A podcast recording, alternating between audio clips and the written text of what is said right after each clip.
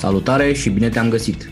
Sunt Adriana Soltanie și acesta este Viața și Banii, un podcast de educație financiară.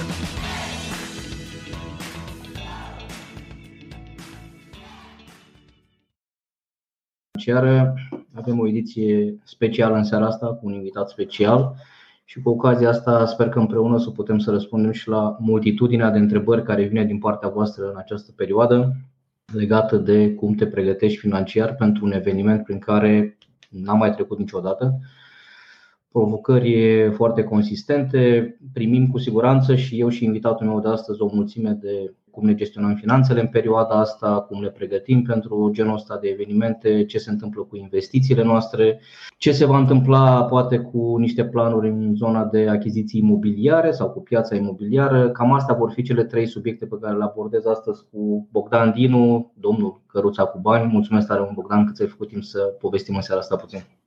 Salutare, Adrian, salutare tuturor! Uh, mersi fain de invitație.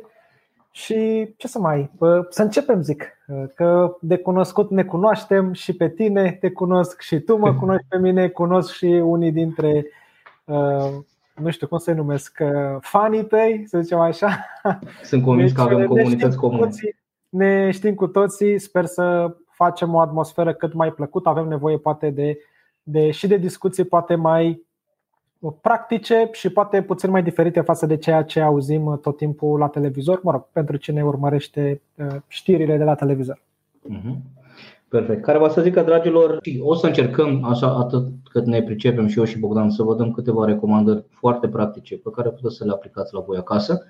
Ce se întâmplă și cum te pregătești în scenariul în care rămâi la domiciliu, da, vorbim în principiu de o amenințare de război uh, care ar putea să vină peste noi. Iată că um, trăim într-un context în care nu poate nimeni să anticipeze sau să deslușească măcar uh, planurile Rusiei și ale uh, liderilor lui. Și atunci, evident că pentru a evita panica, cel mai bine este să încerci să-ți faci cât de cât niște planuri, să încerci să te pregătești cu anumite resurse, astfel încât să nu fii, în, uh, măcar să nu fii victimă zic eu. Cred că asta ar fi primul dezirat, să nu fii o victimă și după aceea măcar să nu fii o victimă a propriei ignoranțe și a propriei lipse de, de pregătire. Deci o să încercăm să abordăm astăzi cum te pregătești dacă rămâi la domiciliu, cum te pregătești dacă, Doamne ferește, vom fi într-o situație de a ne părăsi casa. Ce se întâmplă cu investițiile noastre? Vedem că în perioada asta avem scăderi foarte consistente și pe bursa de la București și pe bursa din Statele Unite, peste tot pe multe clase de active.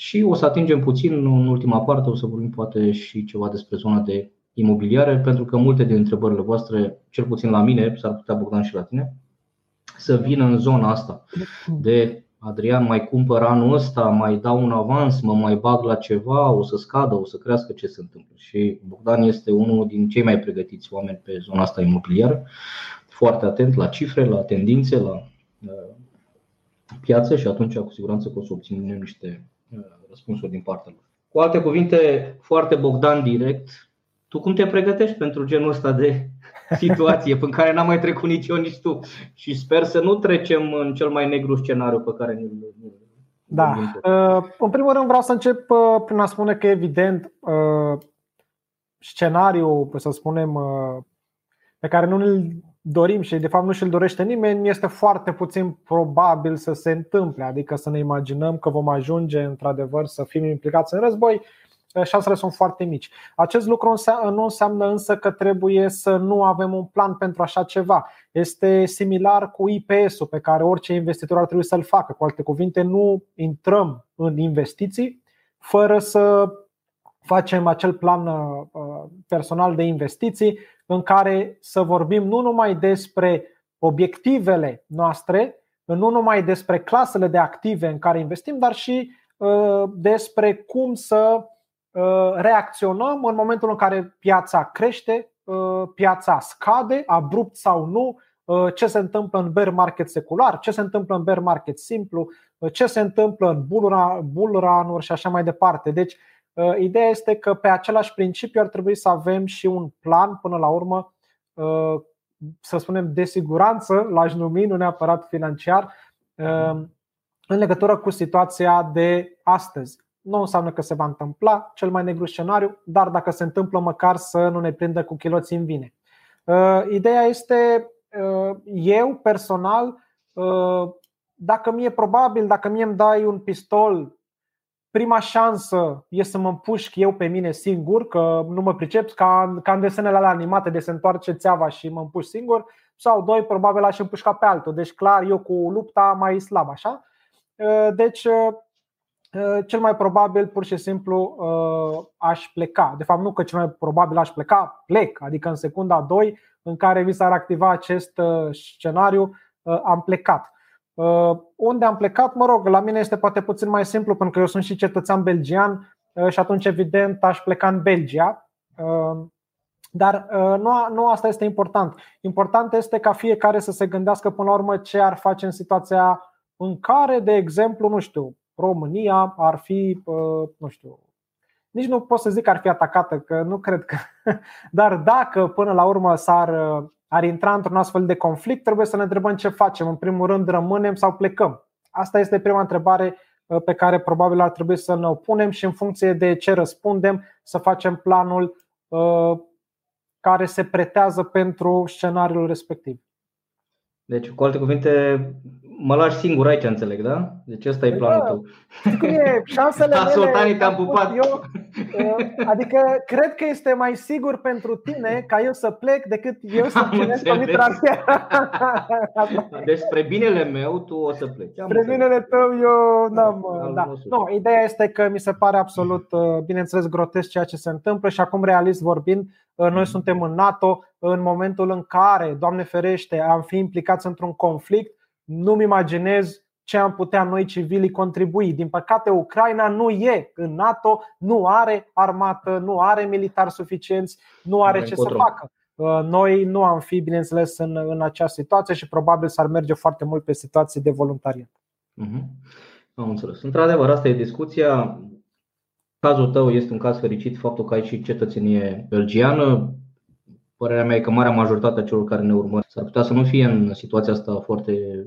sau, de fapt, ce înseamnă că mai ai o cetățenie? Înseamnă că ai și altă opțiune și cred că discuția de astăzi va fi exact despre asta, despre ce opțiuni și cum faci de fapt să-ți construiești cât mai multe opțiuni la, la dispoziție. Asta e un caz foarte fericit de a avea dublă cetățenie. Pentru că, al minteri, așa cum arată și situația din Ucraina, bărbații români care au doar o singură cetățenie vor fi forțați probabil să rămână pe loc. Evident că mi-am pus și eu această întrebare, rămân, stau, cea mai probabil scenariu va fi soția și copiii vor pleca, iar eu voi rămâne voi rămâne pe aici. Acum, la fel, sunt extrem de iscusit, în afară de faptul că trăgeam cu arcul sau cu țeava cu cornete când eram mic, alt nivel de, de karate nu știu, așa încât șpagatul nu pot să fac, deci vom vedea.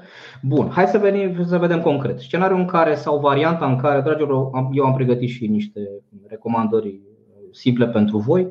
Puteți să vă faceți o poză la, la slide-ul pe care o să vi-l arăt și plus sfaturile pe care o să vi le dea și Bogdan și cât ne pricepem și noi să vă fie de folos. Cu alte cuvinte, Bogdan, hai să presupunem că rămânem. Da? Deci rămânem la domiciliu, pericolul nu este chiar atât de mare cu bombardamente, cu nu știu ce.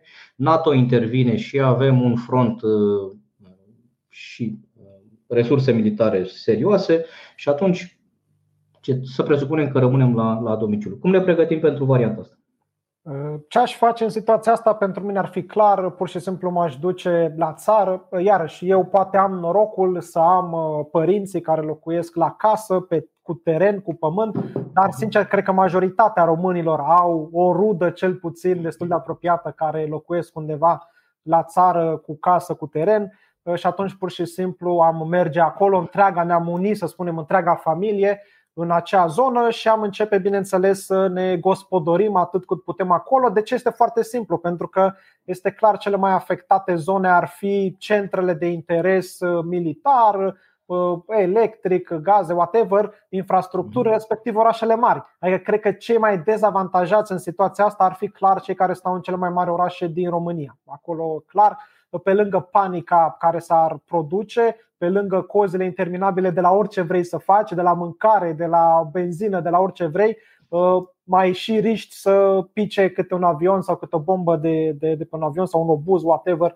în oraș. Așa, la țară, șansele sunt foarte mici să se întâmple ceva și, până la urmă, știi cum e, dacă se întâmplă, bă, mă, ideea este de probabilități, să minimizăm corect, practic corect. probabilitatea să de, riscul, da. de a, da, să reducem riscul. Deci, clar, asta aș face.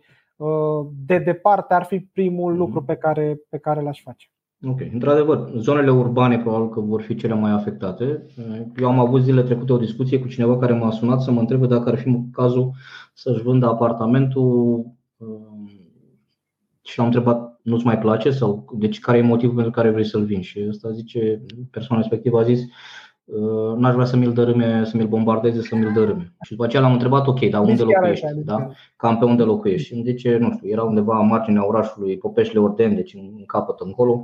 Și zic, dragule, dacă nu ești pe lângă un obiectiv strategic, cum ar fi o centrală electrică sau un depozit de arme sau unitate militară sau centru de comandă, comunicații sau nu știu, adică trebuie să fii totuși într-o zonă de interes pentru că, ok, există și erori, există și, dar în general, război nu se rade un oraș de, de dimensiunea București, nu, nu se rade să face teren agricol. Adică, da, nu, totuși, nu mai trăim în. Plus de asta nu ar trebui să fim totuși atât de radicali când nici exact. nu s-a întâmplat nimic. Adică uh, nu cred că ar trebui să, să ne vindem acum toate tot, tot ce avem în oraș și să ne mutăm undeva izolați la țară. Da.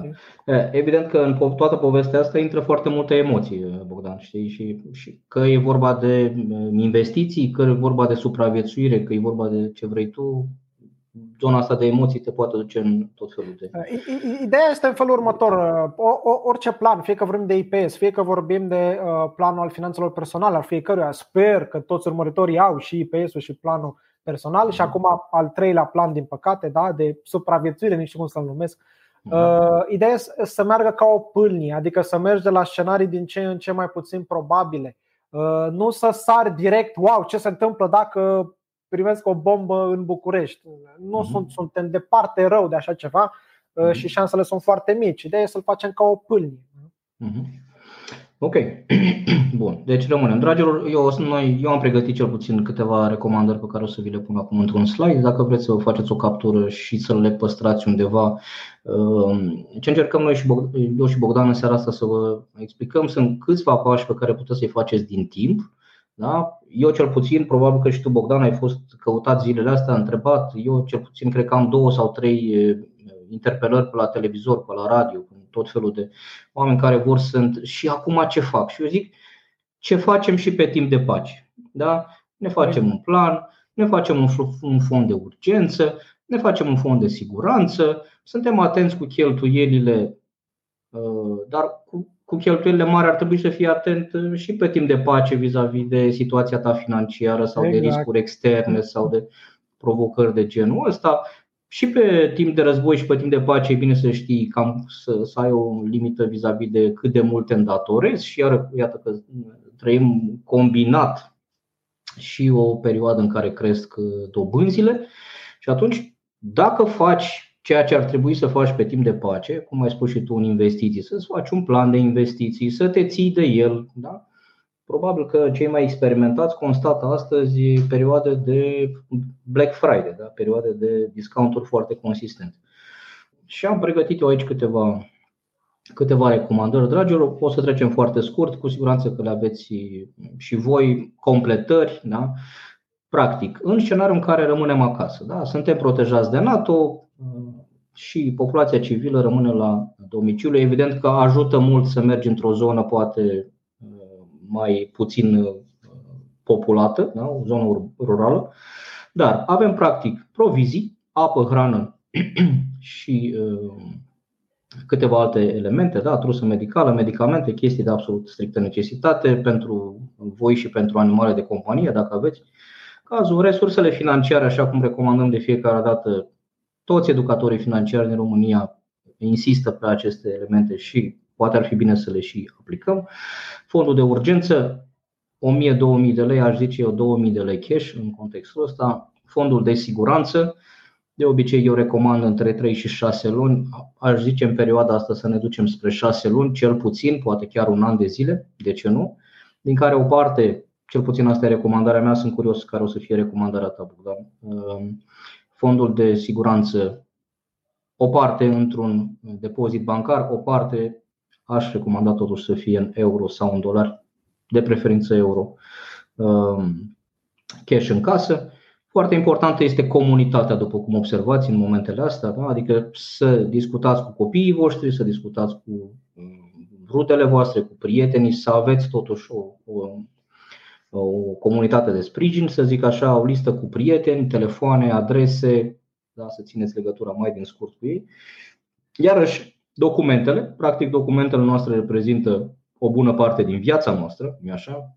Documentele de identitate, să vă asigurați că sunt Uh, valabile buletine, pașapoarte pentru voi, pentru copii să fie în termenul de valabilitate, iar documentele esențiale ale familiei, actele de proprietate, actele de studii, actele de investiții, da, platformele de investiții, datele de acces și așa mai departe, asigurări de viață, asigurări de proprietate, să fie atât foarte bine organizate, pentru că nu știu cum e pe la voi, dar noi până să ne organizăm actele am, uh, le aveam împrăștiate, unele pe la mine prin laptop, laptop altele pe la nevastă mea pe un laptop, unele pe acasă, unele pe la birou, pe la rude, pe la uh, soacră și așa mai departe, atunci le centralizați pe toate, vi le scanați și le uh, faceți și un backup digital într-un cloud sau într-un Google Drive sau ceva. Parte de siguranță și apărare, să aveți un minim de noțiuni de prim ajutor, da? ce puteți să faceți în situații de rănire sau de mai știu eu ce uh, momente, sistem de alarmă, încuietorii solide, deci o zonă de protecție, că românul de obicei își pune alarmă după ce l-au călcat hoții. Așa. Discreție, evident, pe anumite acțiuni pe care le faceți uh, și dacă știți să mânuiți un cuțit, spray sau mai știu eu ce, dar vedeți că noi suntem aici doi uh, în afară să curățăm cartofi, nu, nu știu ce facem cu ele. Și la cartofi, și la cartofi e ne risc. mai așa. Și acolo e cu risc. Așa. Și, evident, foarte important în toată povestea asta, partea de mindset. Da? Aveți mare grijă pe unde vă luați informațiile, da? pentru că în orice perioadă de genul ăsta există foarte multă uh, dezinformare și uh, un pic de relaxare, un pic de recunoștință, un pic de rugăciune n-ar strica, un pic de orice ritual care vă ajută pe voi să vă, să vă calibrați, să vă conectați cu cu copiii voștri, cu partenerul de viață, orice de genul ăsta. Aș vrea să mai adaug, Adrian, poate două lucruri care ar trebui făcute indiferent de o situație extremă. Ar trebui făcute pur și simplu ca și plan de financiar al familiei, dar acum poate e chiar și mai important, dar vreau să profit de momentul acesta să-l menționez ar trebui ca toți, toți membrii familiei să știe care este situația financiară și cum să acceseze uh, investițiile, banii, uh, conturi, cum să, cum, cum, cum, cum să tranzacționeze. Toți ar trebui să știe, nu numai parola și userul și să trezească că intră acolo și a dat uh, vânzare fără să-și dea seama sau habar n-are să, să utilizeze platforma brokerului. Toți ar trebui să știe ce proprietăți au, unde au. Deci ideea e că toată lumea ar trebui să știe uh, patrimoniul financiar, unde se află, cum se află, cum se gestionează. Doi, uh, n-ar fi rău să se gândească fiecare la ce se întâmplă în cazul în care unul dintre parteneri nu mai e. Și nu mă refer aici că vine Rusia și aruncă cu nucleara. Mă, poate mergi pe stradă și îți pică o cărămidă în cap. Poate te-ai dus cu mașina la Arad și nu te-ai mai întors, whatever. Da? Ideea este că lucrurile se pot întâmpla, poți avea orice accident oricând, deci nu ar fi rău uh, să ca planul nostru să includă și acest. De fapt, nu că n-ar fi rău, sincer, ar cam trebui. Este esențial. Este, este, sunt lucruri esențiale, ok? Sunt, sunt lucruri care trebuie avute în vedere. Mm-hmm. Corect. Și uh, ce vă recomand, dragilor, e o chestie absolut banală pe care puteți să vă faceți singuri acasă. Deci luați efectiv un biblioraft, da? îl împărțiți pe 12 categorii. Îl găsiți și la mine pe site, dar este extrem de simplu de făcut. Trebuie să înțelegeți principiul. Organizarea astea a actelor într-un singur loc, atunci cu ocazia asta o să aveți și ce spune Bogdan. claritatea asta vis-a-vis de unde sunt investițiile, ce platforme sunt. Puneți întrebările necesare astfel încât să vă familiarizați cu chestia Biblioraftul ăsta vedeți că are și un memory stick aici unde puteți să vă faceți și un backup digital. L-aș urca și în cloud undeva și practic în momentul ăla toți membrii familiei vor fi conștienți de uh, situația financiară, resurse, datorii, proprietăți da? Uh, și așa mai departe. Deci majoritatea actelor de proprietate de obicei le veți uh, avea în calitate de cumpărător, le veți avea în cel puțin 3 exemplare. Da? Deci când cumpărați un apartament sau o casă, ca și cumpărător veți avea cel puțin 3 exemplare ale actului de cumpărare, puteți eventual un, o copie să o duceți la părinți sau să o puneți în altă parte. Practic, ce facem aici? Diversificăm, nu? Diversificăm informația, diversificăm uh, accesul la aceste resurse. Uite, eu am făcut, uh, Bogdan, anul trecut am făcut un, un mic sondaj pe mai multe site-uri de, și grupuri de Facebook de investitori și am pus, uh, m-am dus mai degrabă pe zona cripto, pentru că acolo oamenii au un anumit mindset și un anumit uh, mod de a intra în povestea asta cu criptomonedele. Și am pus o întrebare foarte simplă și anume ne, pentru că sunt foarte mulți bărbați pe acolo, am aruncat o, da, o, o provocare de bărbat așa și am zis uh, nevestele voastre știu pe unde uh, ați pus bănuții, ce platforme folosiți, ce sume aveți pe acolo, cum se accesează. Bogdan trebuie să zic că 90% din răspunsuri au fost Ai nebunit la cap? Vrei să dorm pe preș afară? Vrei să-mi dea cu tigaia în cap? Și după aceea, văzând valul ăsta de uh, unii mi-au zis nu, eu tranzacționez doar când stau pe wc și sunt sigur că nu intră peste mine să mă prindă sau da, altul mi-a zis mă trimite la cumpărături, eu mai pun 10% la bon și banii ei îi trag și cumpăr Cardano sau Dogecoin sau ce cumpăr de ei. Și după aceea am făcut un follow-up question așa și am zis, bă, și dacă voi pățiți ceva, banii ăia nu sunt permanent pierduți și de către copiii voștri și de către partenerul de viață. Adică nu va mai exista nicio șansă dacă nu lăsați un fir roșu cât de cât, ce să mai vorbesc să explici partenerului să știe cum să cumpere, cum să vândă, ce să facă cu banii, să-i retragă când, cum, este o recomandare foarte bună. Bă, dar măcar lăsați un fir roșu ca banii să nu fie pierduți forever, știi? Adică despre asta e vorba. Bun. Planuri. Planuri bune și pe timp de liniște, sunt bune și pe timp de, de criză cum este acum. Altceva, Bogdane, ce mai, ce mai facem când stăm acasă?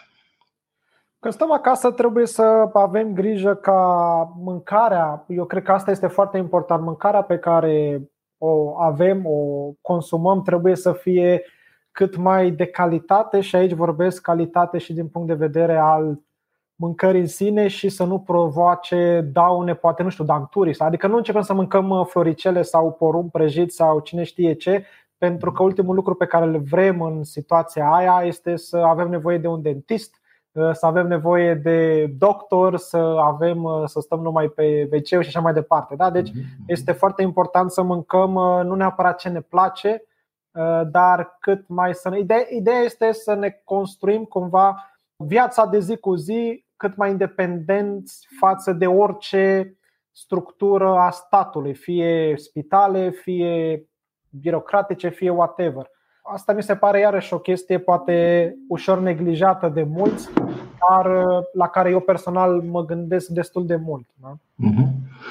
Mhm. Exact. Deci un, un plan de reziliență personală de a nu depinde de. După cum vedem, statul român este depășit și când vorbim de situații foarte micuțe, dar aminte, Doamne ferește, de un, da.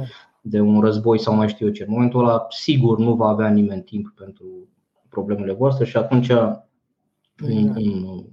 o construire a, unui, a unei rezistențe personale este foarte importantă. Cu toate astea, Bogdan, trebuie să zic, uite, am avut o serie de întâlniri unul la unul săptămâna trecută cu o serie de angajați dintr-o companie, clientă de mea. Vreau să spun că am avut mai multe cazuri în care a trebuit efectiv să stau un sfert de oră să explic acestor uh, persoane un sfert de oră în care eu să le explic de ce este important să aibă 1000 de lei cash în casă la dispoziție. Aha. nu mi-a venit să cred cât de multă rezistență am întâmpinat de la niște oameni foarte tineri care n-au trecut niciodată printr-o situație delicată da. în care să nu le funcționeze online-ul și să le pice TikTok-ul sau habar nu știu așa. Da? Și atunci, efectiv, stai cu ei să le explici, da, s-ar putea să nu poți accesa cardul de credit, contul, s-ar putea să se limiteze accesul la niște forme de creditare, poate vreo linie de credit, poate vreo limită de card de credit, poate vreo limită de overdraft, pentru că taman în perioadele astea de criză, toată lumea își limitează riscurile, inclusiv băncile, nu-i așa? Și după principiu îți dau umbrela când e soare și s-ar putea să-ți o ceră înapoi când plouă, iarăși o expunere cât mai mică și uh, cash la dispoziție, nu are cum să strice. Da, după părerea mea. Da, e un, iarăși, un element uh, important oricând, pentru că nici măcar nu trebuie să fie o criză până la urmă, uh, pur și simplu poate să fie un incident, pică toată rețeaua și pentru o zi nu ai acces, de exemplu, la card și poate fix în ziua aia nu ai mâncare în casă, no, habar n-am, se întâmplă ceva. Și atunci ce faci dacă n-ai măcar o, o mie de lei, o ceva, niște 100, 2, 3, nu știu, ceva în casă, astfel încât să, să poți să, să te, te descurci. Uite, am avut, am avut cursanți care mi-au zis am vrut să scot vineri cash de la bancomat, expirase sau s-a întâmplat ceva și mi l-a reținut, m-am trezit efectiv un weekend întreg, fără niciun ban pe mine, fără absolut nicio acces, să încep să-mi sun prieteni, să merg să mă milogesc pe la Cine știe pe unde? De ce? E, Pentru că plus, nu ai avut 1000 de lei?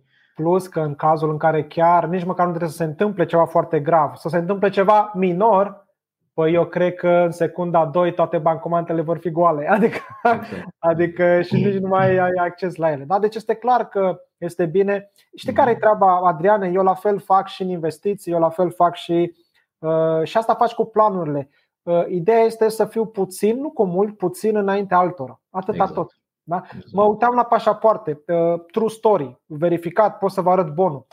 Uh, m-am dus să-mi fac pașaportul cu, cred că, 4, 3, cred că 3 zile înainte ca Rusia să atace uh, Ucraina.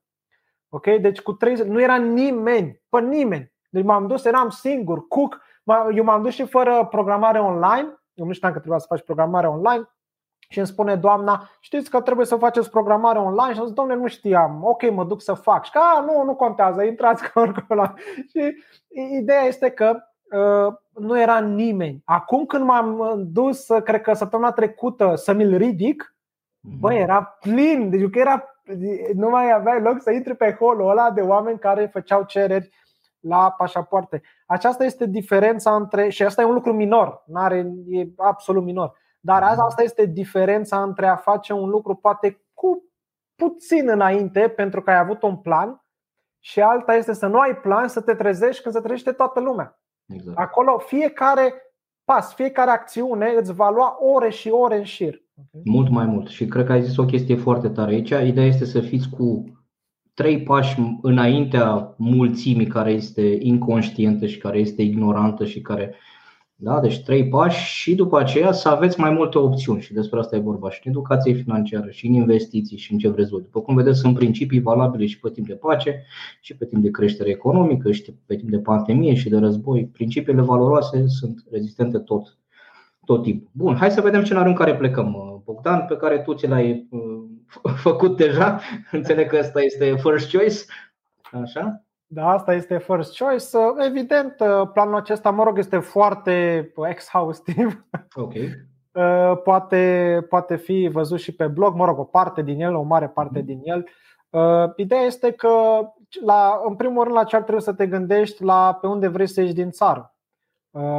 Și asta în funcție de unde stai, evident, pentru că Uh, nu știu, dar și-am luat eu un studiu de caz pe blog și am zis că dacă stai în București, ok, mai multe opțiuni. Poți să te duci în sud, nu pe la Giurgiu, ăla ar fi cel mai rapid, doar că ai podul în bus și ar să ai probleme mari. Poți să te duci pe la Calafat, ai podul mai mare, dar acolo până ajungi acolo trec 5 ore. Poți să te duci prin Arad, ideal, acolo n-ai pod, deci e perfect, doar că ai oltul și dacă, Doamne ferește, ai un accident pe olt, adios, nu mai treci acolo, mai ales când vor să iasă mulți. Deci de la, am mers de la ideea de unde aș ieși din țară și doi, cât mai repede, pentru că poate nu vrei să fii incorporat în armată. Și atunci, na, ok, unii pot zice, băi, dar ești laș, ce faci? Te gândești cum să ieși mai repede din țară? Păi, cred-mă că e mai bine pentru toți să ieși eu din țară, că altfel ne împușcăm între noi ca chiorii. Dar uh, ideea este că am pornit de acolo și m-am dus până la ok, ce mi-ar trebui în cazul în care chiar și poate nu mai poți să mergi cu mașina și la un moment dat trebuie să o iei pe jos. Da? Cu alte După cuvinte, se vede în Ucraina. Toată lumea și închipuie că într-o astfel de situație ți-ai luat trollerul cu care mergi în Grecia și la Barcelona și îl pui în mașină. Mergi în vacanță cu machiaje, cu tot. Și pleci în vacanță și ți iei loțiunea de soare și pălăriuța și pleci liniștit. Nu, în momentul în care avem mase mari de oameni, atunci se întâmplă blocajele. Uitați-vă că oamenii își dau un cap când nu pleacă de la semafor în secunda 3, când s-a făcut verde. Imaginați-vă într-o situație de panică generală și de isterie și de copii care plâng de nu știu câte ore și sunt flămânzi și sunt neschimbați de nu știu cât timp. Adică ce trebuie să înțelegem, dragilor, este că de fapt elementul cheie este psihologia maselor în astfel de situații. Și după cum se vede, oamenii la un moment dat sunt nevoiți ca să iasă din țară, lași mașina cu 10 km înainte de graniță, o abandonezi pur și simplu acolo și o iei pe jos. Da?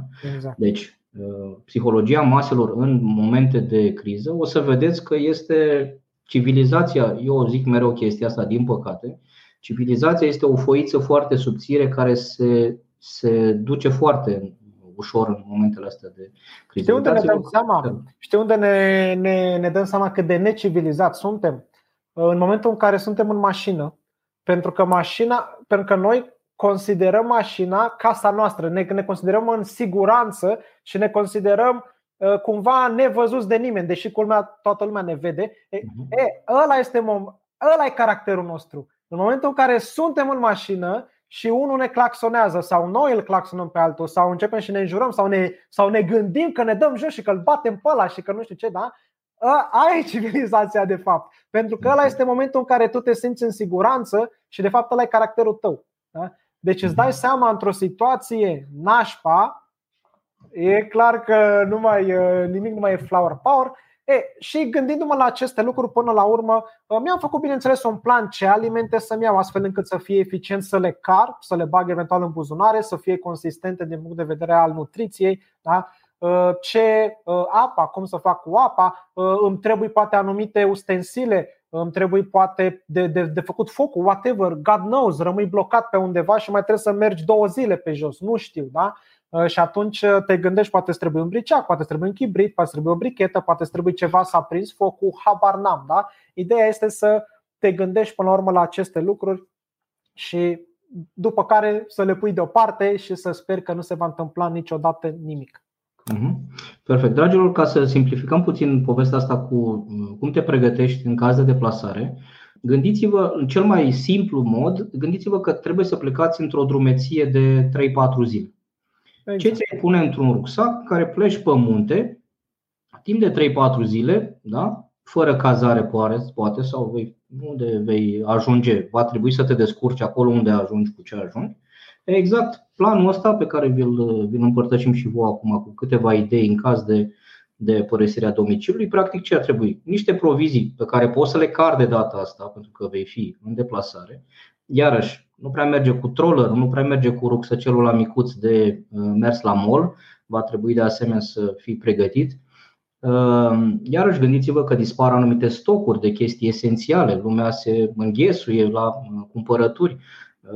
Psihologia maselor în momente de criză este extrem de, extrem de importantă. Deci, provizie, evident, hrană, apă, medicamente și așa mai departe. Resursele financiare, la fel portabile, fond de urgență, fond de siguranță, cash, eventual niște metale prețioase la limită, asta e o chestie opțională, veți avea cu siguranță bijuterii. Aici, Adrian, eu aș spune chiar că nu e la limită, pentru că hai să fim serios. Uite, eu personal și nu sunt femeie, nu? Evident, adică sper că e mhm. evident că nu Am, okay. uite, verighetă, mi-am dat-o jos acum, da? Adică, da. oricum o card după mine, nu? Femeia poate mai are doi cercei, sau și eu bărbat, poate am un cercel, sau am un mm-hmm. lănțic, sau whatever ce mă costă să-l iau cu pe mine? Nu? Corect, și la un moment dat, până la urmă, eu o, o metodă de schimb. Dacă chiar mă aflu la Ananghelă și uh-huh. cineva îmi cere verigheta pentru a-mi oferi ceva ce am eu nevoie la un băi, dau verigheta, asta e. Corect. Care e problema? Metalele prețioase, bijuteriile sunt o formă de avere la purtător, practic, pe care poți să le duci oriunde. Exact. Ok. Bun. Ce mai avem noi pe aici? Evident, niște unelte, dar este exact ca și atunci când mergi în, uh, într-o drumeție, ai nevoie de un briceag multifuncțional, de tacâmuri, de eventual un carnețel, pix, baterii externe, nu-i așa, surse solare, stații radio, dacă o fi, da, să puteți să comunicați, pentru că, de fapt, într-o situație de genul ăsta, lipsa de comunicare este foarte copleșitoare și emoțional și de asupra deciziilor, deci un cocktail întreg pe acolo. Adăpost, adică să ai un sac de dormit, să ai uh, haine călduroase, mai multe schimburi, nu așa, exact ca atunci când pleci într-o drumeție, trusă de igienă, cu absorbante, cu uh, produse de igienă personală. Siguranță și orientare aici, evident, sunt foarte iarăși importante noțiuni de prim ajutor, pentru că atunci când o persoană sau o familie este în deplasare, crește riscul unor eventuale accidentări și tot felul de alte situații, da? hartă, busolă, lanternă frontală și iarăși, iarăși foarte important, mindset-ul. Mindset-ul de a avea un traseu, de a avea un plan, așa cum povestea și Bogdan mai devreme, opțiunile astea, bun, pe aici e mai scurt, dar e un pic mai complicat, pe acolo e mai lung, dar există niște bottleneck-uri și vedem în momentul ăsta cât de importantă este infrastructura, inclusiv când vor veni eventuale forțe NATO să ne ajute. Cam cum arată oare, am cum arată Valea Prahovei sau uh, Valea Oltului în momentul în care ai nevoie să deplasezi niște forțe militare în primul rând, nu vei mai putea să treci pe acolo, pentru că evident cât de îngust e drumul ăla, totul va fi folosit de, de situații foarte concrete. Bun, deci cam astea ar fi recomandările dacă uh, e să o iei din loc, documentele să fie valabile, să poți să călătorești. Același lucru am avut, a trebuit să lămuresc cu oamenii de ce este totuși important să ai pașaportul valabil. Bă, frate, dacă nu or veni rușii, iei copilul și îl duci la Disneyland da? sau îl duci la Legoland sau îl duci unde vrei tu. Dar ce te costă să nu fii în primul val de oameni disperați, distruși și să ajungi în. De ce te-ai expune? să ajungi într-un moment de limită și de disperare când te va costa poate un pașaport 1000-2000 de euro. Să nu ne facem iluzii, Bogdan, în contexte de criză de genul ăsta, șpaga pe care o folosim intens și pe timp de pace, atunci va fi chiar la loc de cinste. Normal. Nu? Exact. Uh, bine, dar mulți nu știau. Uite, eu am primit uh, sute, deci la propriu sute de mesaje după ce am publicat articolul cu planul meu Uh, mulți nu știau că le trebuie pașaport la copii. Exact. Pe cei care, în special cei care au copii micuți de 1, 2, 3 ani, nu știau, pur și simplu pentru că normal, la vârsta aia poate nu-ți arde să te duci cu copilul la Disneyland că uh, abia poți să dormi noaptea. Împuternicire notarială, da? Ca unul din părinți. Puterni... A, a, alți, foarte multe persoane, pentru că am menționat chestia asta, mi-au spus că habar n-aveau că trebuie să am puternicire ca să poată să iasă un singur copil, uh, un singur părinte, părinte cu copilul cu copil. din țară. Sunt mhm. lucrurile pe care trebuie să le pui la punct. Mm-hmm. Ok, bun. Bogdan, hai să povestim puțin și despre investiții. Da? Deși zici, bă, mai, cui mai arde de investiții în perioada asta, ați nebunit la cap, așa, iată că apar niște oportunități pentru cei care știu să le gestioneze. Hai să o luăm cu baza întâi. Cum ar trebui să reacționeze cineva care este la început de drum în investiții și s-ar putea că ăsta să fie, știi că anul trecut a fost un val destul de consistent de noi investitori pe bursă, bursă, fonduri de investiții, ETF-uri, toată lumea a, a fost curioasă și a făcut pasul ăsta spre investiții și este un lucru foarte bun, dar pentru mulți dintre ei ăsta va fi primul dip mai serios. Ce să facă un, un, un începător, un investitor începător? Poți descoperi mai multă informație și inspirație despre acest domeniu pe www.adrian.asoltanie.com, pe grupul de Facebook Viața și Banii sau pe canalul de YouTube Adrian Asoltanie. Aici un investitor începător nu cred că oricum s-ar băga sau ar trebui să intre în specule, de exemplu, să zică, domne, cred eu că sectorul ăla va rupe sau compania aia, prin simplu fapt că este în sectorul respectiv sau industria respectivă, uh, poate fac eu ori doi. Uh, okay? Uh, ar trebui să se țină de planul lui personal de investiții și, ok, eventual să încerce să înțeleagă ceea ce se întâmplă, mai mult să observe decât să acționeze, pentru că e greu de crezut că dacă ai doar câteva luni în investiții, vei și reuși să faci bani în astfel de perioade. Bani se fac, nu-i problemă, mie îmi place foarte mult perioada din punct de vedere financiar, ok, perioada să spunem bursieră, dar pentru că na, eu investesc de atâția ani Uh, pentru începători să se țină de plan și cam mai e, să nu intre în, în speculă. Altfel, uh, eu consider că este o perioadă foarte bună de a crea averi. Deci, sincer, uh, era, nu știu dacă era Warren Buffett sau altcineva, nu mai țin minte cine spunea că ok, poți să faci într-adevăr bani pe perioade de creștere economică, dar averile adevărate se fac în momentele în care economia cade de fapt. De ce? Pentru că de fapt, sunt două motive. Unul, pentru că uh, reușești să investești în companii care ajung să aibă un preț uh, mic, și am spus mic, nu subevaluat special, pentru că apoi vine doi, uh, pentru că ai cunoștințele necesare de a-ți da seama care sunt acele companii care fundamental stau foarte bine, dar au căzut pradă contextului. Pentru că în momentul în care vine un context de cădere economică, evident toate companiile cad, numai că cele care fundamental stau bine își vor reveni, iar cele care într-adevăr au probleme nu își mai vor reveni sau oricum își vor reveni mult mai încet. Și atunci este foarte important să fii capabil să analizezi uh, astfel de companii, să uh, nimerești până la urmă, zic eu, uh, oportunitățile care te, te, te, te vor ajuta. Nu acum, nu într-o lună, nu într-o două, nu e ca la cripto, nu e de pe o lună pe alta, adică azi ești bogat, mâine e sărac, mm-hmm. dar în următorii 2-3 ani, uh, cu siguranță uh, îți vei freca puțin mâinile pentru că ai reușit să alegi acele companii care, uh, care și-au revenit și au luat-o în sus bine de tot. Și aici îți dau un exemplu. Era la un moment dat, auzisem la televizor, spuneau Uh, oamenii, domne, nu e bine să ții cash că e inflația. Pe păi stai puțin că inflația se aplică banilor destinați cheltuielilor. Dacă tu vrei să cumperi un televizor, o mașină, un apartament, whatever, dar în momentul în care tu ai bani destinați investițiilor, nu contează inflația, pentru că tu dacă cumperi, tu dacă stai 3 luni, să spunem, cu banii cash, dar ai cumpărat un activ uh, despre care știai că urmează să cadă, pentru că Oameni buni, cine nu știe istorie financiară nu are ce căuta în investiții sau nu are cum să facă investiții profitabile, pentru că toate lucrurile uh, se, se repetă. Am spus în 2020, nu mai știu, mijlocul anului că urmează să uh, mă supraexpun pe, pe, pe factorul quality. Era normal să supraperformeze. Da? Din 2021 am știut că vine inflația, știam deja că vine inflația, știam deja că se anunță creșterea ratelor de dobândă. Atât eu cât și Valentin. În toate webinarele pe care le-am avut și toate discuțiile am spus,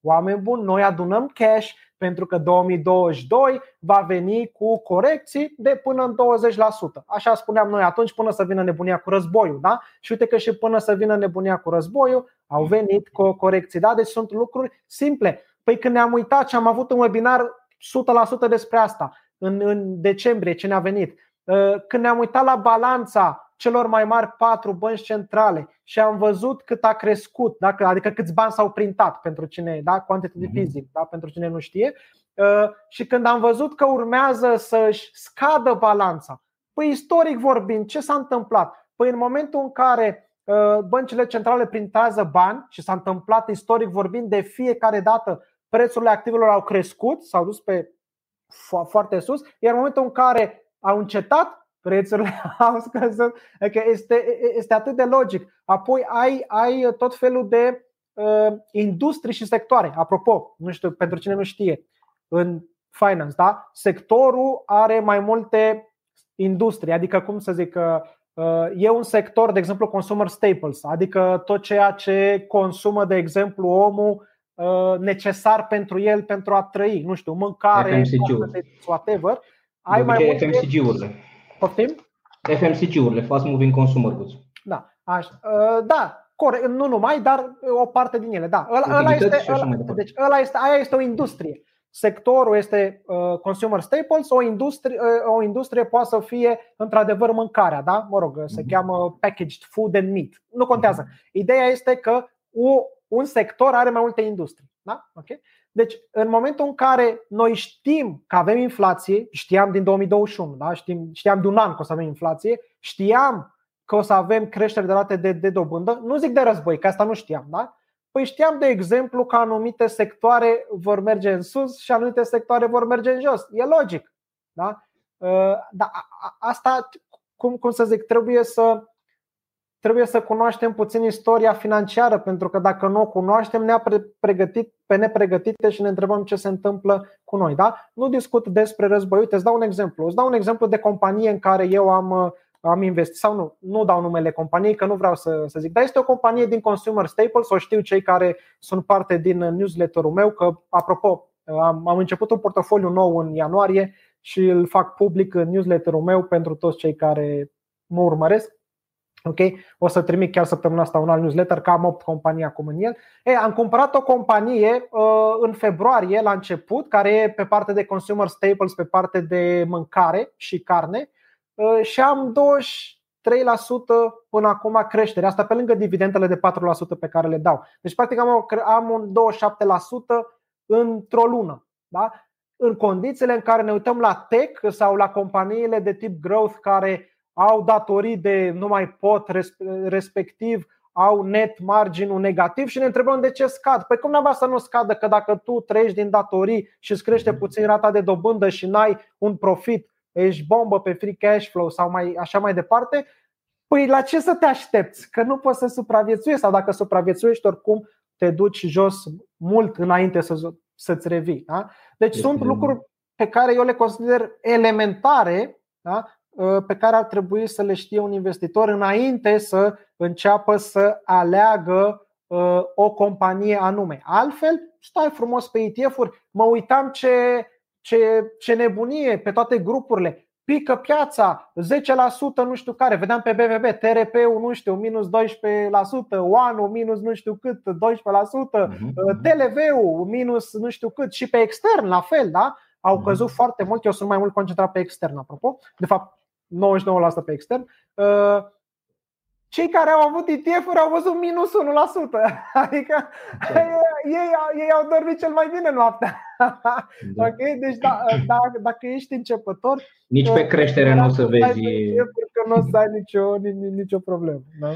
Ok, nici pe creștere nu o să vezi creșteri fantastice Nici așa pe creștere nu o să vezi da. Dar marea majoritate a oamenilor oricum nu știu să gestioneze nici vârfurile astea, nici scăderile astea și atunci pentru cea mai mare parte dintre investitori zona asta de investiții diversificate, fonduri de investiții și cu atât mai mult ETF-urile sunt, sunt un instrument excelent. Iar dacă apare panica asta, uite, am avut o discuție cu cineva care mi-a arătat un portofoliu zilele trecute și zicea, uite, pe compania asta sunt pe minus, nu știu, 20 ceva la sută și zic, dacă când ai cumpărat-o era bună, te-ai uitat la ea un pic, m-am uitat, am văzut, deci am analizat-o și zic și dacă fundamentele erau bune la prețul ăla, acum că e mai ieftin aceeași companie, cu aceleași vânzări, cu același profit, cu același cash flow, cu aceeași balance, da? acum nu mai e bună că e un pic mai ieftin. Da, adică de ce ai, dacă ai dat 50 de dolari pe ea, acum când e 40 de dolari sau când e 30 de dolari, care e treaba? Nu, nu e cu atât mai bun. Da. Ehm, avem niște sunt, întrebări pe aici. Sunt, uh, sunt momente foarte bune de cumpărat anumite acțiuni acum. Uh, nu sunt multe, ok, pentru că nu sunt foarte multe sectoare care merg bine pe inflație, rate de dobânzi mari și așa mai departe, dar uh-huh. sunt câteva bijuterii uh, pe care dacă le iei acum, cel mai probabil în următorii 2-3 ani îți vei mulțumi de 10 ori. Okay? Uh-huh. Ok. Și crezi că în categoria asta, uite, ne întreabă Diana, ce părere avem despre uh, companiile în zona de produse de lux, Louis Vuitton uh, și zona asta de, de produse de lux? Depinde de, de, depinde de, de companie foarte mult aici. Ar trebui analizată fiecare. Eu nu sunt neapărat un uh, foarte nu, nu am investiții în companii, mă rog, exceptând alea indirecte prin ETF-uri, alea nu se pun la okay? dar nu am direct în, în produse de lux pentru că, într-adevăr, ele merg ar trebui să meargă bine în situație de criză, dar atât timp cât criza nu e chiar criză, e mai complicat acolo. eu nu mă bag pe ele. Ar trebui luat fiecare companie în parte și văzut ceea ce se întâmplă. Fundamentele până la urmă. Dacă avem un surplus de 5-6 mii de euro și începe războiul la noi, Tradeville și XTV sunt în siguranță pentru a ne lăsa banii acolo sau în acest context îi scoatem și îi ținem în cash? Bun, acum eu am și eu personal am inclusiv acest uh, plan de Doamne ferește în cazul în care să spunem, nu știu, uh, s-ar limita cumva poate uh, sistemul bancar din România, ceea ce mhm mă rog, șansele sunt foarte mici și, adevăr, eu, m-aș, eu personal m-aș simți mai confortabil să iau, de exemplu, într-un cont de broker. Eu folosesc, nu folosesc IB-ul, de exemplu, pentru extern, dar și XTB-ul e foarte bun și aș putea să-mi scot banii din IB pe orice alt cont bancar deschis în orice altă țară fără nicio problemă, evident cu mențiunea că fondurile garantate nu ar fi decât 20.000 de euro, mă rog, chiar mai puțin, vreo 18.000, nu mai știu cât, 80% sau 90% din 20.000 de euro, nu mai știu exact. Și, uh, mă rog, alea sunt garantate în cazul în care brokerul dă faliment. Da? Aici ne referim la banii care sunt în contul brokerului, nu la investiții, da? deci nu la banii. Cont exact, banii cash ținuți pe contul brokerului. Mhm. Deci, da, e o variantă. Uh, altfel, sincer, uh, sunt șanse foarte mici ca. Dar mă rog, în cazul în care se întâmplă, eu asta aș face. Mi-aș muta banii uh, pe broker, deși evident ai și acolo un risc. Brokerul să dea faliment. Pe, pe da. când la depozite bancare 100.000 de euro sunt garantați, deci ai de 5 ori mai mult garantați. Uh, cum am gândit eu să fac? Uh, o parte pe broker, o parte pe cont bancar și atunci am rezolvat problema. Și evident că eu am și cash acum că na, o parte cash. Iarăși, iarăși diversificare, dragi Diversificare. O parte rămân în cont, exact. da? Pentru că și scosul tuturor banilor cash, ca să zici, și asta presupune un risc. Deci trebuie balansat foarte bine exact. da, faptul că îi scoți cash acasă nu înseamnă că gata, ești 100% bulletproof și acum ești. Și oricum nu ar trebui să ai scoși în casă foarte mulți bani, adică nu trebuie exact. să scoatem în casă să avem mii și mii și mii de euro, da? Exact. Uh, sume da. decente, da? Ce recomandam eu este fondul de siguranță 6 luni de zile, din care jumătate îl ții în continuare la bancă, nu nicio problemă. 3 luni de zile poate să-l ai la dispoziție într-o formă mai, mai lichidă. Și eu iarăși o recomandare foarte simplă și mi se pare de bun simț ca dacă plănuiai niște achiziții sau niște cheltuieli mari neesențiale, da, poate vrei să nu-ți mai plac perdelele, nu-ți mai place televizorul că a apărut unul mai subțire și mai șmecher, Uh, sau a lansat nu știu ce smartphone model nou care da? Poate că pe astea le amânăm 3 uh, luni de zile, 6 luni de zile. De ce? De, efectiv de bun simț. Suntem în a 12-a zi a unui conflict la granița noastră, nu știm încă în ce direcție o să o ia. O să o ia în sus, o să o ia în jos, habar n nimeni pe lumea asta. Și atunci ne concentrăm pe lucrurile foarte, foarte concrete. Bun. Uite, o întrebare tehnică, dar bună. Cred că mulți se întreabă chestia asta. Conturile curente au aceeași garanție bancară la fel ca depozite? Da, au aceeași garanție. Deci uh, nu trebuie neapărat să-ți faci un depozit ca să ai acea garanție de 100.000 de, de, mm-hmm. de euro. Ok. În ce investim anul ăsta? Petrol, aur, grâu? A, eu nici, nici, nici. Înțeles.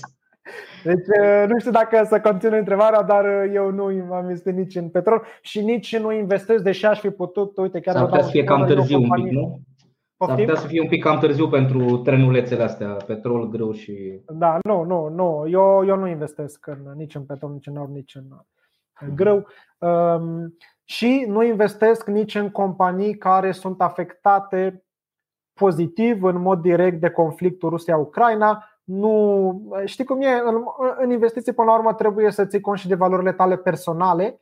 Uh, nu investesc în nimic ce ține de militar, uh, deși aș fi putut să o fac foarte ușor. Uitați-vă la companiile militare, eu le, le, le, le urmăresc doar ca să văd într-adevăr, bă, aș fi avut dreptate dacă aș fi investit, da? Mhm. că au crescut în general în ultima săptămână cu 20%. Uh, e o companie în Brazilia, uite, nu vreau să-i dau numele, e o companie în Brazilia care va, sau deja a crescut cu vreo 15% și cel mai probabil va face unor doi în următoarele luni pentru că va profita de pe urma conflictului din Rusia și Ucraina, dar nu vreau să investesc în astfel de companii pentru că eu consider că ce arunci în univers se și întoarce. Și dacă eu fac bani pe drama unora, mhm. cel mai probabil va veni și la mine un cancer, o dramă, o nebuneală de asta și atunci prefer, uite, se pot face bani și, compa- și cu companii care nu, nu sunt afectate pozitiv în mod direct de un conflict. Da? Nu, nu, nu, nu știu, nu zic că e corect sau nu cum gândesc eu, este pur și simplu modul meu de a, de a investi. Okay? Și este un lucru foarte bun. Zona rurală e mai bună aia din uh, zona nord, nord-est a țării. Eu zic, Ștefane, să te mai uiți odată pe hartă și după aceea să o întorci invers și să o iei pe nord. Adică, da. Parcă nu m-aș duce chiar uh, la deal așa, parcă m-aș duce mai, mai în partea cealaltă. Mă gândesc și eu, nu știu poate Bogdan și-a făcut alt plan. Nu, nu, nu, nici eu nu. Deși e o zonă foarte frumoasă, îmi place foarte mult și mie, bineînțeles, dar. Uh, Ce înseamnă IPS, Bogdan? Hai să explicăm puțin. Ai, ai spus termenul ăsta de mai mult. IPS nu e altceva decât un Investor Policy Statement, adică planul personal de investiții. Practic, de unde eu lucrez, uh, mă rog, uh, în sectorul de uh, finance, mă rog, industria private banking, wealth management, capital markets, am luat așa sector, subsector, whatever. Uh, Uh, ideea este că eu nu sunt private banker, dar lucrând în acest domeniu, până la urmă am observat că orice persoană care intră, da, uh, apropo, ce înseamnă private banking? Acel departament dintr-o bancă care se ocupă cu managementul averilor oamenilor foarte bogați. Uh, noi lucrăm cu numai cu clienți din Liechtenstein, Luxemburg, Elveția, Germania, Hong Kong, Singapore și puțin Australia. Și vin oameni foarte bogați, da, care au minimum 10 milioane de euro de investiții sau echivalent Uh, primul lucru care, uh, pe care îl fac e evident AML-ul, adică anti-money laundering, să vedem dacă banii sunt sau să vadă ei dacă banii sunt ok și doi, uh, după aia IPS-ul, practic acel plan de investiții. Pentru că, ok, tu investești, dar care e obiectivul tău investițional? Care e profilul tău de risc? Pentru că nu poți să investești fără să știi care e profilul tău de risc. Mhm. În ce investești? Deci, cu alte cuvinte, care este alocarea activelor tale? ce faci în momentul în care atingi anumite praguri, ce faci în momentul în care piața cade, ce faci în momentul în care e de ajuns, ai atins suma pe care ți-o dorești, da? deci îți schimbi portofoliul în momentul în care vrei să retragi bani din el sau nu. Ideea este că e un document care are, cred că, șase capitole și ar trebui făcut de către orice investitor. Aveți și un exemplu, cred, pe blogul meu, dacă nu mă înșel, Uh, am un articol în care am povestit pe scurt despre IPS, căutați pe acolo pe căruța cu bani. Mhm. Iar profilul de investitor, dragilor, v-am pus eu linkul aici, îl găsiți, s-ar putea să-l ai și tu, poate pe site, Bogdan? Uh, ai un chestionar de profil de investitor? Nu. Dacă intrați la mine pe site pe adrian.asoltani.com în zona de gratuit, o să găsiți acolo și bugetul personal. Pentru că și pe timp de pace și pe timp de război ar trebui să știm ce bani ne intră în casă și pe ce ni se duc. Că de acolo pleacă mai departe. Dacă poți să economisești, dacă poți să investești, dacă poți să-ți iei o casă de adevăratele, dacă e momentul potrivit. Deci totul pleacă de la fundamente, de fapt, și alea sunt bugetul personal, ați văzut în investiții, profilul de investitor, IPS-ul, sunt lucruri absolut uh, esențiale. Bun. Răscumpărarea obligațiunilor implică și declararea în ANAF și plătirea unor taxe și impozite? Păi da, dacă tu vinzi, or, orice vinzi pe profit, atunci vei plăti impozit pe acel profit. Bun, dacă le vinzi pe uh, uh, pierdere, atunci poți să uh, și acolo declar pierderea ca să mhm. scazi din profitul pe care l-ai făcut pe alte clase de active. Deci, uh-huh. de fapt, oricum ai da-o, trebuie să, să declari, inclusiv dacă vezi dacă ai active în afara României. Deci dacă ai, nu știu, acțiuni sau obligațiuni în afara României, trebuie declarate la ANAF. Pe declarația ANAF vezi că ai rubrică pe fiecare țară în parte. Ok? E splituit pe fiecare țară. Uh-huh.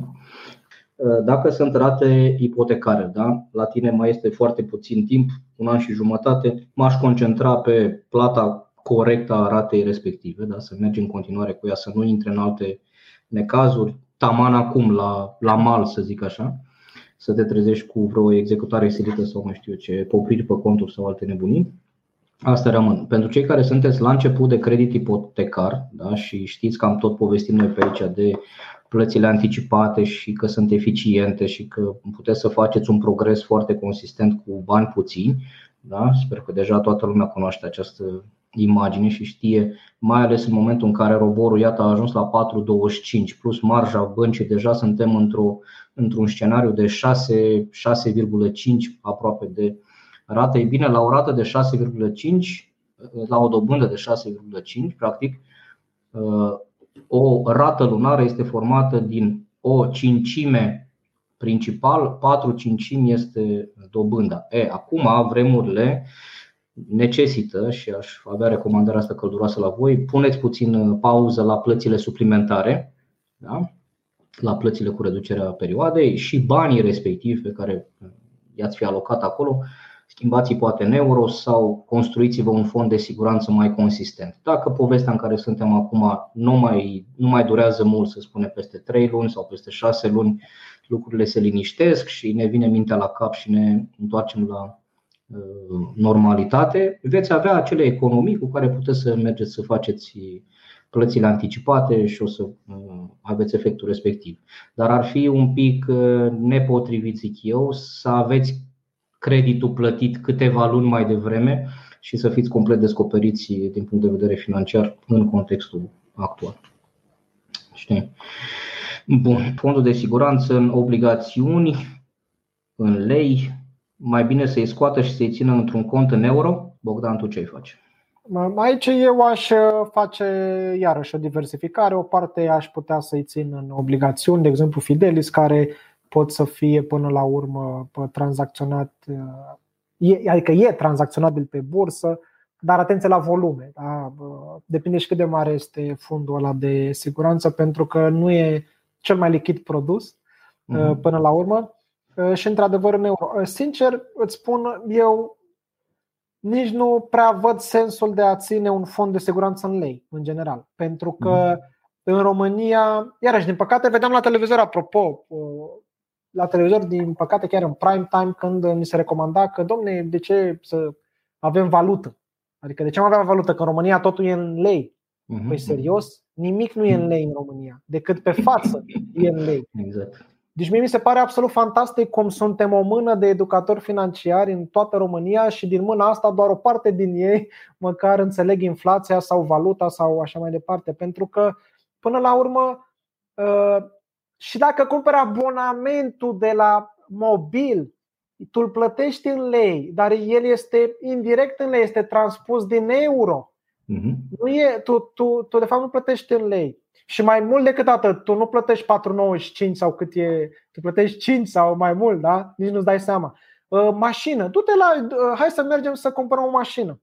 Să vedem că prețul e în, afișat euro și transpus în lei. Nu mai zic că e la un curs ciudat. Uh, vrei mhm. să-ți cumperi apartament? Prețurile sunt afișate în euro, transpuse în lei. Vrei orice, vrei să închiriezi? La fel. De fapt, în afară de legumele și nu mai știu, fructele de la piața de la Tanti Mărioara, cam nimic nu mai e în România lei. Și cum leul pierde cam 2% pe an, lejer, uh, nu văd de ce aș ține în lei. Da? Aș ține în euro, nu, nu are sens, pentru că oricum îmi crește by default uh, uh-huh. valoarea. Sau oricum măcar se menține oarecum față de RON, da? care e un staff currency și nu putem imagina vreodată că pe termen lung RON-ul, wow, vom avea o economie atât de puternică, mai puternică decât a Germaniei, a Franței și nu, e un soft currency și aia e.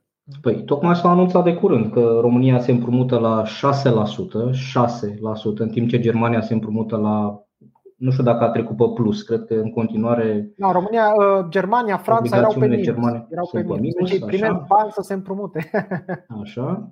Uh, asta spune totul despre diferența între economia românească care e dependentă de împrumuturi, exact ca o companie. Deci dacă ai analiza, uh, te-ai uitat un pic la cash flow României, așa, și la balanța de, de active și pasive, ai, cred că ai putea să faci o analiză pe această companie numită România. Ca și cred vedem. că foarte ușor de înțeles este următorul lucru, pentru că, uite, mulți nu, din România cumpără imobiliare sau oricum au o locuință, proprietate uh-huh. personală. Păi, în momentul în care tu te uiți astăzi la un apartament și costă, nu știu, 100.000 de euro, nu contează cât am zis și eu, da? 100.000 mhm. de euro. Păi dacă în șase luni el costă tot 100.000 de euro, pentru tine de fapt e mai scump, pentru că tu trebuie să-l plătești în lei. Dar cursul crescând, tu de fapt plătești mai mult. Deci dacă tu ai avut economiile în lei, nașpa. Mm-hmm. Deci... Corect. Mai, mai apăruseră niște comentarii la un moment dat pe, pe Facebook vis-a-vis de fondul de siguranță ținut în lire sterline sau în franci elvețieni. Da? Lumea a auzit faptul că astea sunt monede de referință și de rezervă. De refugiu.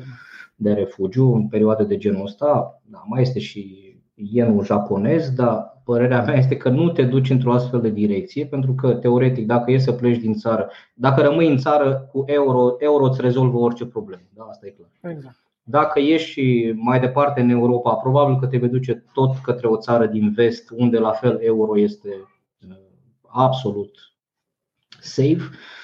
Nu văd de ce mi-aș ține uh, în lire sterline sau în franci elveție, decât dacă aș avea poate un niște rezerve financiare absolut de ordinul milioanelor de euro și atunci da, începem diversificare și pe mai multe uh, Mă gândesc, nu știu cum, cum faci tu cu ultra wealthy, cu cei care au peste 10 milioane. merge mult mai departe și aș spune că este o greșeală. Este o greșeală fundamentală de strategie și totul pleacă de la strategie. Pentru că, de fapt, cine întreabă așa ceva, el, de fapt, întreabă, nu întreabă cum pot să îmi, sau unde ar fi optim să-mi țin banii, să-mi mențin valoarea. Ei, de fapt, întreabă cum pot să profit. Cu alte cuvinte, ei se așteaptă ca dacă euro scade, uh, CHF-ul să crească și atunci ei să facă un profit. E fundamental greșit. Uh, șansele ca tu să faci bani din Forex sunt minime, minime. Ok? Găsești mult mai multe oportunități să faci bani investind în ETF-uri, în acțiuni, dacă ai cunoștințele necesare și așa mai departe. Uh, dar nu faci bani din Forex, că nu o să faci.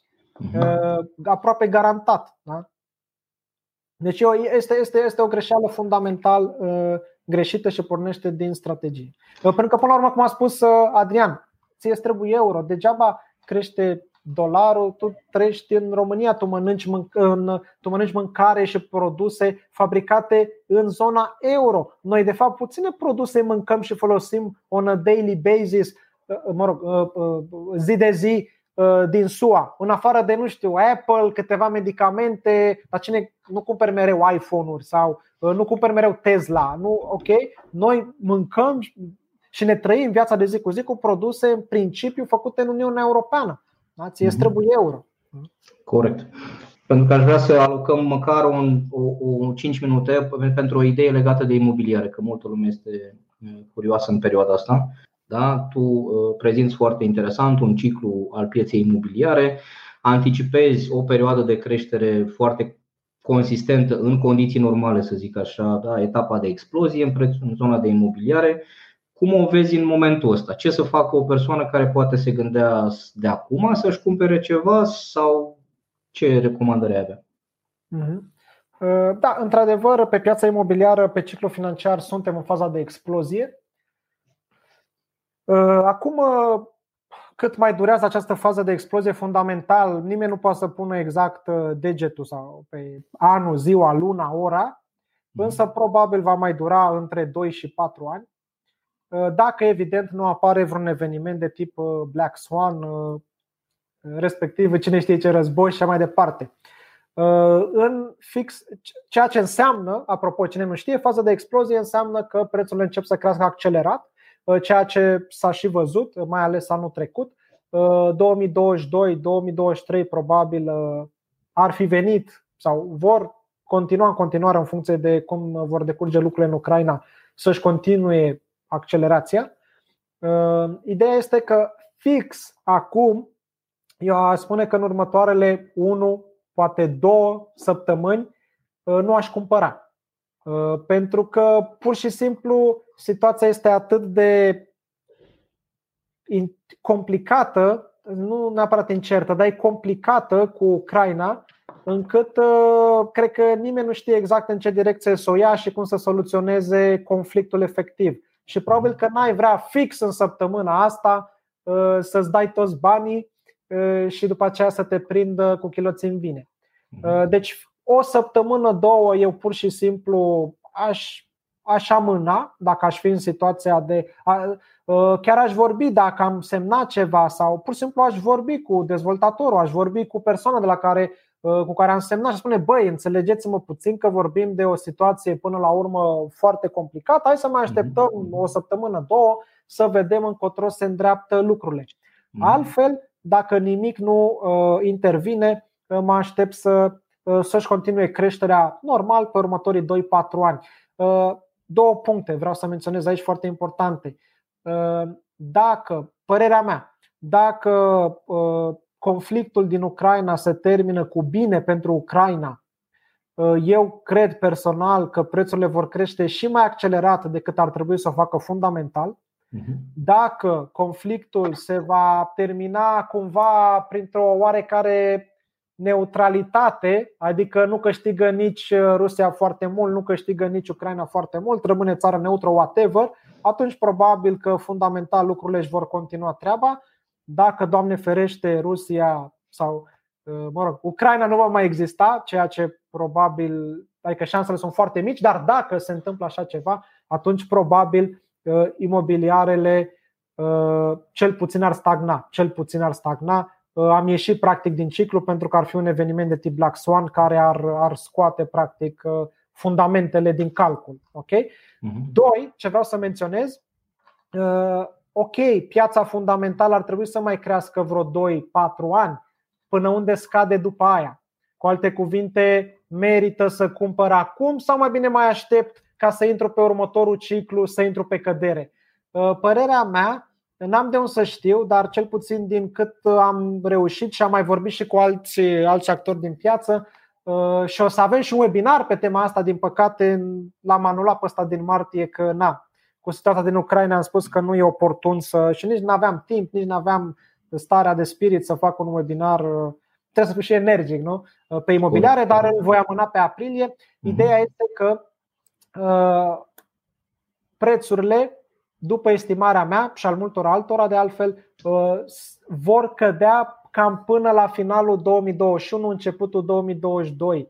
Uh, cu alte cuvinte, nu ar trebui să ne imaginăm că prețurile vor cădea până la, nu știu, cum a fost în 2013, iarăși ajungem la 700 de euro metru pătrat, 800 de euro metru pătrat. Uh-huh. Da? Uh, cam așa, cam așa văd. Piața motivele sunt foarte multe. Uh, intrăm în detalii dacă vreți, evident. Eu am cifre în cap uh, că mi ies pe ureche. De fapt, vedeți că sunt și obosit la, cât, la câte cifre am analizat zilele astea, uh, dar cam așa e. Da. Perfect. Dragilor, după cum vedeți, e un fenomen foarte complex. E greu de anticipat. Sunt multe piese în mișcare în tot puzzle-ul ăsta. Piața imobiliară în sine are niște particularități și o face poate din anumite puncte de vedere mai puțin transparentă decât este bursa, care este mai transparentă, da? informațiile sunt disponibile pentru toată lumea, sunt publice. România, din păcate, te uiți în piață, adică încerci să faci un, un research și ce vezi? Numărul de autorizații emise, numărul de ipoteci, și doar câteva informații, adică nu ai chestii foarte, foarte consistente. Da? Și atunci și oficial la care să te raportezi. Din fericire, Bogdan sapă trei straturi mai în profunzime și atunci poate să urmărească niște factori mai, mai clar, să zic așa. Dar al minteri, lipsa de predictibilitate, de fapt, ce ar trebui să vă spună? Puteți să amânați puțin, da? Vorbim de 3-6 luni, măcar vedeți până în ce direcție merge povestea asta. Dacă este să vă gândiți să dați un avans, poate că l-aș da minimul posibil, da? dacă nu știu, ați prins ocazia vieții și nu mai puteți, nu mai. Da, poate ar fi o variantă mică, pentru că mai departe vor în contextul ăsta economic și social și politic și cum vreți voi, s-ar putea ca inclusiv dezvoltatorii să aibă probleme de finanțare, de acces la mână de lucru, de acces la materiale de construcții. Adică trebuie să înțelegeți că procesul până la capăt de finalizare, achiziție, mutare și toate astea s-ar putea bloca din diverse motive uh, cu atât mai mult în contextul ăsta. Și atunci eu asta recomand, înțeleg că și Bogdan zice precauție în direcția asta. Așa. Uh, da, o să mai găsim case, o să mai găsim Da, iar în, îmi pare foarte rău, uite, mai întreabă cineva dacă mai am energia pentru un webinar de investiții imobiliare în martie. Știu că l-am anunțat, nu, nu, nu, nu, nu, nu mi s-a părut ok să țin un webinar, mai ales pentru că webinarul din martie pe imobiliare ar fi fost foarte, foarte explicit pe a, pe, pe a face bani ca lumea fix în perioada asta din imobiliare și atunci nu mi s-a părut ok să vorbesc, să fiu atât de axat pe a face bani în perioada asta Uh, dar îl vom ține în aprilie și vom vorbi concret cu cazuri uh, din piață pentru că voi avea lângă mine oameni super faini și super mhm. experți pe domeniul lor, dar momentan nu îl, îl amânăm pe aprilie. Perfect. Dragilor, iată că s-a făcut o oră și jumătate aproape, sunteți 740 de persoane în acest uh, live și suntem recunoscători pentru că ați fost atât de curioși. Puteți să-l urmăriți în continuare pe Bogdan pe căruța cu bani și sunt convins că sunt convins că îl cunoașteți, mulți dintre voi sunt convins că ar trebui să-l cunoașteți toți cei care sunteți pe aici. Eu cred că astăzi am povestit niște lucruri interesante pentru voi și niște recomandări vis-a-vis de o perioadă care se anunță foarte delicată mai departe și atunci luați-vă uh, răgazul să vă pregătiți în mod conștient pentru orice scenariu posibil, da? atât cât puteți să anticipați. V-am lăsat aici câteva recomandări cu uh, recomandări pentru situația în care rămâneți pe loc, recomandări în situația pentru, uh, în care va trebui să vă deplasați, să, să plecați.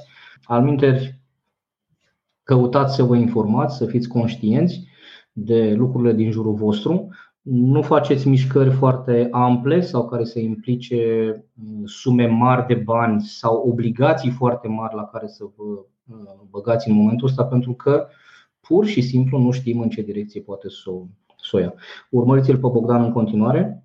Da? O să vedeți articolul pe care vi l-am pus aici în link vis-a-vis de gestionarea riscurilor personale un lucru extrem de important în finanțe personale, adică toată lumea umblă după profit, profit, speculă, randament 10x, 2x, 5x, nu știu ce.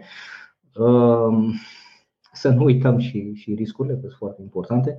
Dragă Bogdan, îți mulțumesc tare mult că ți-ai rupt o oră și jumătate din timpul tău în seara asta. Să povestim și cu siguranță o să ne mai revedem, sper eu, cu vești mai bune și cu, cu idei mai, mai de pace, să zic așa, de vremuri bune. Mersi fain, mersi fain de invitație. Poate vreau să profit puțin uh, să, uh, să, mă, să mă vând puțin în fața, în fața a, a audienței, uh, pentru că am vrut să fac ceva pentru comunitate. Până la urmă, m-am tot gândit, nu sunt foarte multe cazuri în România și atunci am zis hai să fac acest lucru. În ianuarie Uh, am început uh, personal să-mi creez un portofoliu nou. Eu am mai multe tipuri de portofolii, mă rog, pe bursă, imobiliare, în fine. Unul dintre ele a fost început în ianuarie.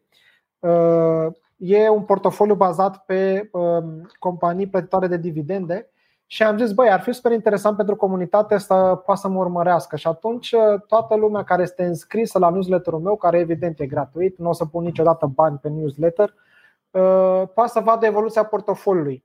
Uh, vă încurajez să intrați pe newsletter dacă n-ați făcut-o deja, pentru că veți primi update-uri cel puțin o dată la două săptămâni, dacă nu o dată pe săptămână, cu portofoliu, cu ce cumpăr, uh, cât cumpăr, uh, toată alocarea. De ce mi se pare interesant? Pentru că veți vedea în momentul în care începi un portofoliu nou și de-aia am zis să-l fac public pe acesta pentru că acum l-am început, n-am decât 8 companii în el, nu știu, că 30.000 de euro am investit până acum, numai ceva de genul ăsta. Da?